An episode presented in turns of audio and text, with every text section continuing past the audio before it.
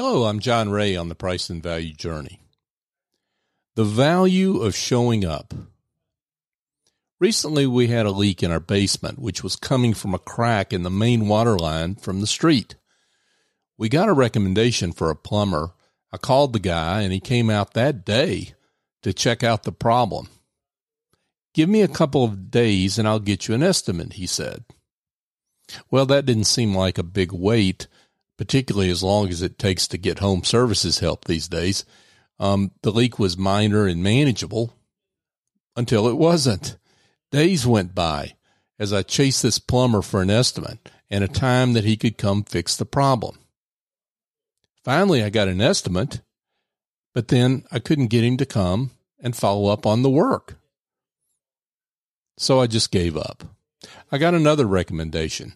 And after talking to this guy, he came out that very evening on a Friday night, mind you, diagnosed the problem, proposed a solution, named his price, and said he could get going at 10 a.m. the next morning. That's Saturday.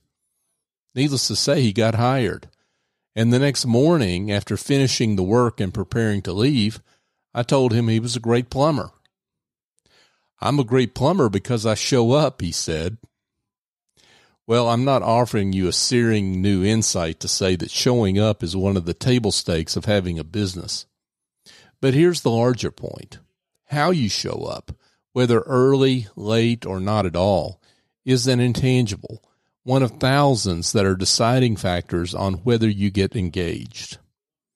As my new plumber implied in his comment, he gets hired because of an intangible which has nothing to do with his proficiency at plumbing. When I hired him, I didn't ask him what plumbing school he attended, his certifications, or experience.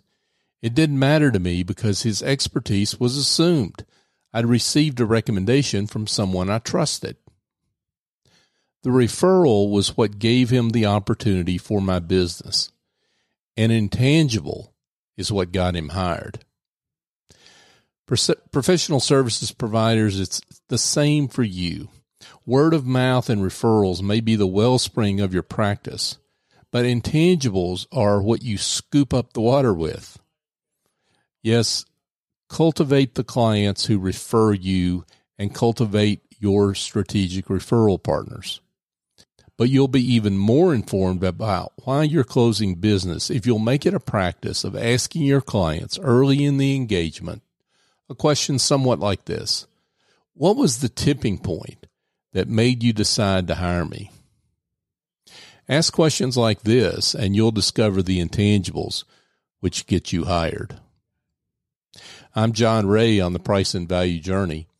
Past episodes of this series can be found at pricevaluejourney.com or on your favorite podcast app. And if you go to pricevaluejourney.com, you can sign up to get notification of my new book and updates on my new book uh, as they come out. It's coming out in 2023, and the book is called The Price and Value Journey.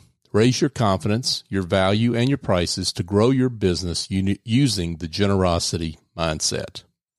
You're also welcome to email me directly, john at johnray.co. Thank you for joining me.